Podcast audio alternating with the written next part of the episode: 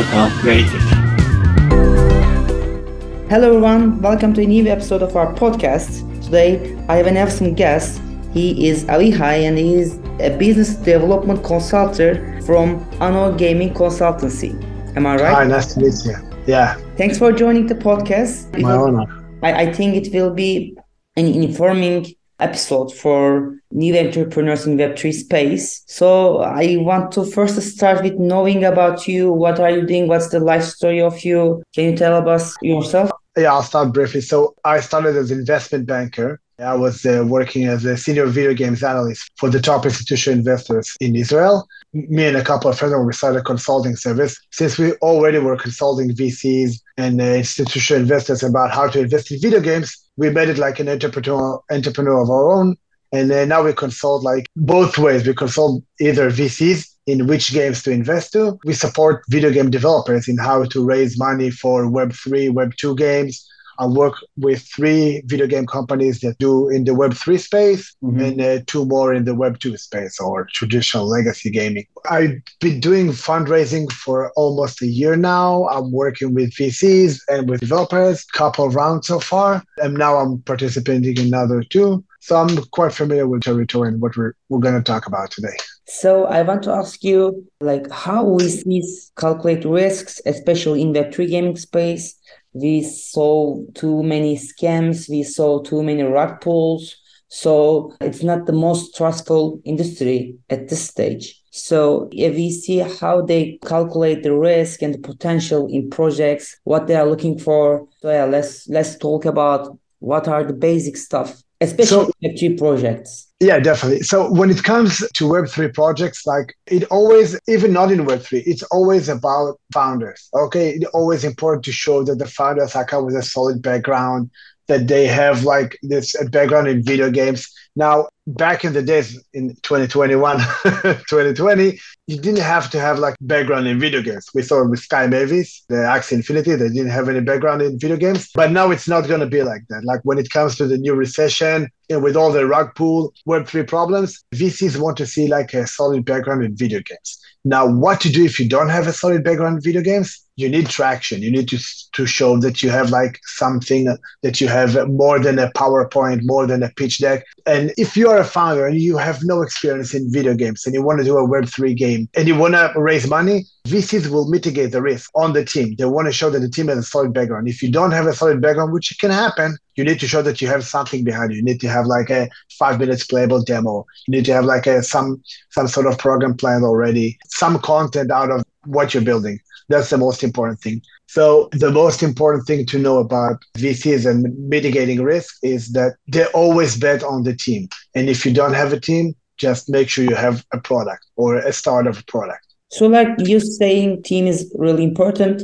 I think it's same for all VCs in all industries, even they are like investing in agriculture, AI, or Web three. Team is really important since yeah, you're not investing in the product, you're not investing in the company, but you're investing in people that who are, who are really passionate about what they are building, what they are doing, and they have a solid mission to get success to their business. So, I want to understand what VCs are looking in teams, especially like specifically what hard or soft skills they are looking for? So it mostly comes down to the round. As you know, like VCs are having round, they have like seed round, pre-seed round, and A round and B round. So when it comes to A and B rounds, where the company is more established, when you have maybe a game already, you have a soft launch, or maybe your platform is already kind of working, you have like a team of 10 or maybe 15 people. So then it comes more mostly to KPIs. But when it comes to seed and pre-seed investment, so they're looking in teams, it's more, it comes down into, it boils down into the team. And and it's important, as I said, like to have like a video games background, to have like a video or a crypto background.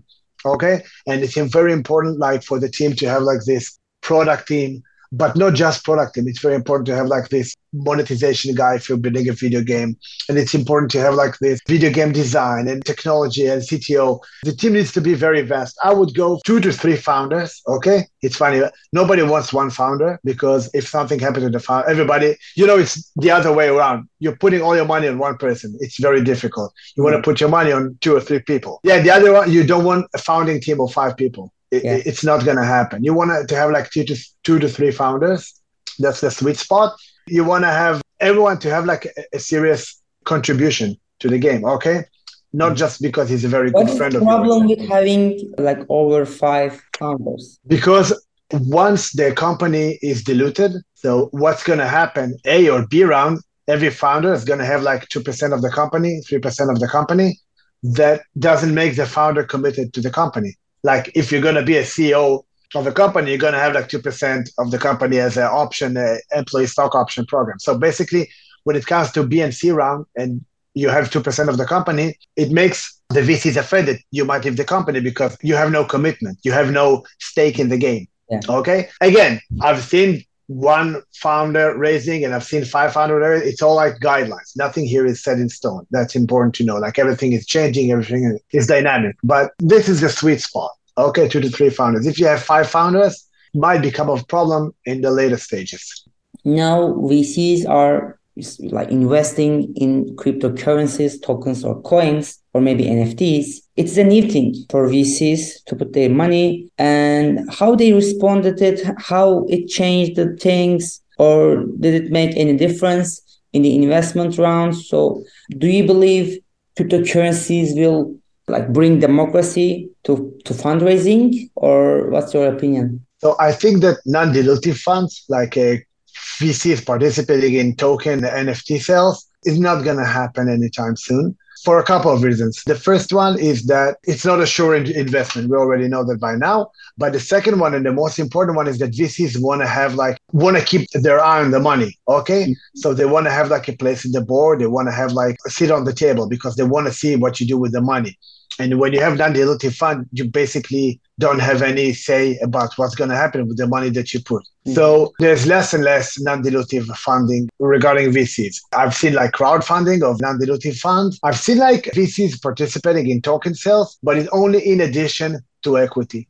Uh, right now, it's very, very difficult, up to impossible, to have uh, VCs participating only in tokens and NFT sales because they want to have a place in the board, they want to have a place in the company, and they want to keep their eye open on what's happening. So how Web3 investments are going, especially now we have all like big players collapsing, chains, biggest brands, they're all collapsing. So how does it affect the Web3 investments? I know it is really hard to raise money in Web3 space right now. Are we also trying to raise. So I know it personally, but I want to understand what's the general effect of this into the market as I said, VCs are receiving money all the time. So, and they're spending money all the time. So they still have money to deploy and money is still being deployed. It doesn't matter if it's a big market or a bearish market or a bull market. Money is still being deployed. And that's a very important thing to know for founders. Mm-hmm. Money uh, checks are still being written. Never give up and the, the market doesn't change. Okay. It doesn't change that fact because they themselves are raising money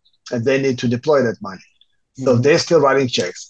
But what's happening in the past uh, year or so, they're writing smaller checks. Okay. Now we're seeing smaller checks, we're seeing smaller rounds, and we're seeing lower valuations. Okay. So now if what they used to write like, you know, $1 million for like, you know, 5% of the company, now they want 10% of the company. Problem was the previous years. They weren't supposed to have those valuations. They w- wasn't supposed to like raise that amount of money maybe the current one the current market is organic but yeah like maybe it's a problem about the growth that happened in previous years. Definitely. I think that the numbers were crazy in 2021 i remember when i was at the gdc in march of 2021 like all the video game developers were like we're doing this but with nfts and, and they were like raise money like crazy. Yeah i think it was like overhyped and it was like over over expensive and i think that yeah what happened in 2021 was definitely not like where it should be now we're seeing like more a return to reality I don't know, and I can't tell if it's going to go even further down and maybe become too cheap. And like, but I'm seeing it right now. I'm seeing people that like I work with a company. They started raising in March of 2022. They wanted to raise like in a crazy valuation, tons of money, and now they've raised like maybe half of it or a third of it and they lower the valuation because you realize in time that it's not going to work any, anymore. So valuations are low and checks are lower. But the mm-hmm. most important thing is to know that it takes more time. Yeah, like it, it leads founders to build real utilities, to build real products. So I think it has a positive effect in a builder's perspective. So I really feel that this bear market can change everything for the mass adoption of Web3. So we saw the Reddit's achievement. They created wallets for 3 million since they were providing real utilities. I really started seeing many great products that solves really like problems that really matters to someone. To some exactly. People. So I think yeah, like the, the investment side affected founders to build real things. So yeah, I think it will be a positive effect. And I think in the future, once we look at those years, we will say that yeah, it, they like it, it was a turnaround, it was the beginning. I, I think we will say that. Yeah, definitely. It's like we refer to it as builders market when like you can raise money so you just build things so that's a builders market yeah. uh, definitely but the thing is that the most important to know is that like it takes more time for companies to do what we call due diligence okay so when the company evaluates the, the company and checks it it takes more time to answer emails and they do things more slowly and it's important thing to note because uh, when you raise money so you're thinking about the runway how long does the, that money will supply me okay so if I'm having a runway of a year and a half, that means that in a year and a half, I'm going to be out of money. And a lot of companies raise money in a one year runway. And now fundraising process going to can take like three to four months. You have to go way earlier than it was before. Mm-hmm. Okay. Because if you had like a runway of a year and a half, so you could have started like, you know, raise money after a year and three months and then you have like two months but now you don't and you might find yourself without money mm-hmm. so the runway is very important now to see and to make sure that you have like the right runway. And it's also a thing that VCs look upon because they want to see that you have like the right runway and you have the right business plan that will carry them, their money into like the next process. Thank you for the great answer. And the last question is coming. So I want to ask you, what would you suggest founders to builders for the pitching? So like what makes a person a better pitcher? Awesome. So first and foremost, you need to understand that VCs look at like 60 decks a week. Okay. You have like 30 seconds attention span. Yeah. Don't build a deck with 45 slides. Nobody cares about it. Eight slides, 10 slides stops. Maybe put an appendix of like two slides, and that's it. That's all you need to do to get their attention. Once you got their attention, if you have a 45 deck that you want to pitch them in a presentation, go ahead. I wouldn't do that, but go ahead. You'll have like 20 minutes to pitch. Okay. But the pitch deck that you send, it has to be no more than eight to 10 slides. First thing. As we said, the most important thing is the team. Put emphasis on the team. If you don't have a team, put emphasis on the traction, on the playable demo, send videos, try to catch their attention. You have like 30 seconds. They're going to scroll like that on the pitch deck and you have like get their attention quick.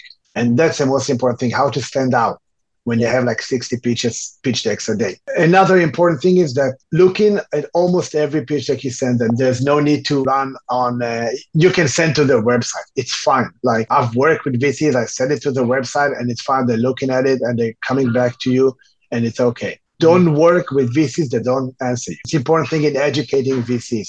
Like you can always send an email that says no. 90% of the VCs send an email, and that's awesome. But the 10% that don't send an email, just don't pitch them again. that's why. And one thing that is very important to know that once a VC says no, it doesn't mean that your project is not good. It means that your project is not good for them. Maybe you have a project on a Solana network, but they already have a lot of Solana projects. So they want to like mitigate the risk by diversifying their portfolio. Mm-hmm. Maybe you have a space shooter and they already have a space shooter. Maybe you have like third person RPG fanta- on a fantasy set. They already have that. So it doesn't mean that your pitch is not good. It means that your pitch is, doesn't really suit them right now. Yeah. Okay. And the current portfolio, there are tons of VCs. You can find other VCs that might fit them. Another important thing is who you pitch to. VCs are not just an open check. Okay. They offer way more than that. So think about like, what do you want from your VC? Do you want approach to publishers? Do you want them to help you build the product? So look at the companies, look at their portfolio, and look which companies they work with. Who are the founders? What mm-hmm. are the best advantages that you can get out of them? Okay, don't think about them only as an. A lot of founders I work with, they just let's just get the money and everything will be fine. No, nothing in creating a company looks like anything you'll ever do. And when you half year into the product and then you realize like everything is changed. Like I had a company, they like a Unity. They couldn't like patch a bag bug that they had in like in the in to do it for their game and they needed to approach Unity. And uh, luckily, their VC was an investor in Unity. So this the founder just made a phone call. They fixed the bug. So it's yeah. very important to pick the VC for like the, what else they can contribute to the company. I think it's really important, like to make them understand how they will help, how they can help, and how they put value to the project to the businesses other than money. Since i think it is the only thing they can put as the money they may feel it is, it is a product they are buying like building better connections. Yeah because you want them to be part of the value creation process. They can help you build a better product they've invested in many companies and they know how the process works they've done that before like for your advantage one more thing to know is that you want a good vc on your cap table. Okay. VCs, this is these are your partners for life. Okay. For the life experience. You don't want to like a douchebag in your company. You don't want to have like this one that doesn't understand what you're doing and yeah. won't let, let you like put money and you want people for the next fund. Always think about what's going to happen. What's going to happen a year or two years from now? You're going to get fundraising again. And if you're gonna have like a, a big Web3 VC in your cap table, it's gonna make the next fundraising way more easier. So think about what's more suitable for your next round. Okay, don't just go to any VC. Think about the VCs that's gonna make you look good for the next fundraising. And one last thing is never never forget about angels. Angel investments, especially in such market, are a very, very good thing to think about when you're raising 500, 1 million, you can do it in the angel investment. It's a longer process. It's more complicated process in terms of getting the angel investments because one uh, VC can have like $1 million check, while angel investment could be like 15 or 20 angels. But never neglect that option. It's a good option, especially for companies in their beginning. So, like ticket size would be much lower, right, for the angel investments? You can have up to $500,000 from angels it can be done. It's more complicated. Like it could be a different podcast about how to raise from angels, mm-hmm. but it can be done. You can raise 300, 400, 500,000 dollars from a, from an angel and $500,000. You remember the beginning, I told you, if you don't have the team, the right team, so you need to have like some sort of a product with 300K, you can build a very good product and go to the VC. Yeah. So don't think about how I'm going to raise like, you know, $10 million and I'm going to build a product think about the process. Like yeah. they're taking a risk. They don't know you. They're taking a risk with their money. And like you need to think about how do you mitigate the risk for them as well. So I think it's important to understand there are like many other projects as well. So they may choose to risk their money in, in many other businesses as well. And for the founder's perspective, and there are also like tons of money in the world. There are millions of dollars in the world that are like open and searching for opportunities. So I think founders should keep and keep searching for believers into their vision. Definitely. And not just for money. They're not pocketer investors. Yeah. They're your partners to the road. They're not different than the founders. Okay. Yeah and they will feel that way. It's important to have them like a part of the team. So, Avihay, how people should contact with you if they need anything from your side or they want to meet you? They can find me on LinkedIn on my email. I'm not that active on Twitter, so basically LinkedIn and my email. I'm available there. My eh, Avihay Hermon. I can leave it in the description. You can put it in a podcast. You can email me as well. Be happy to talk all the time. Okay. Thanks for listening, everyone, and stay tuned for the next episode. And yeah, thank you again, Avihay. Been a pleasure. Thank you too.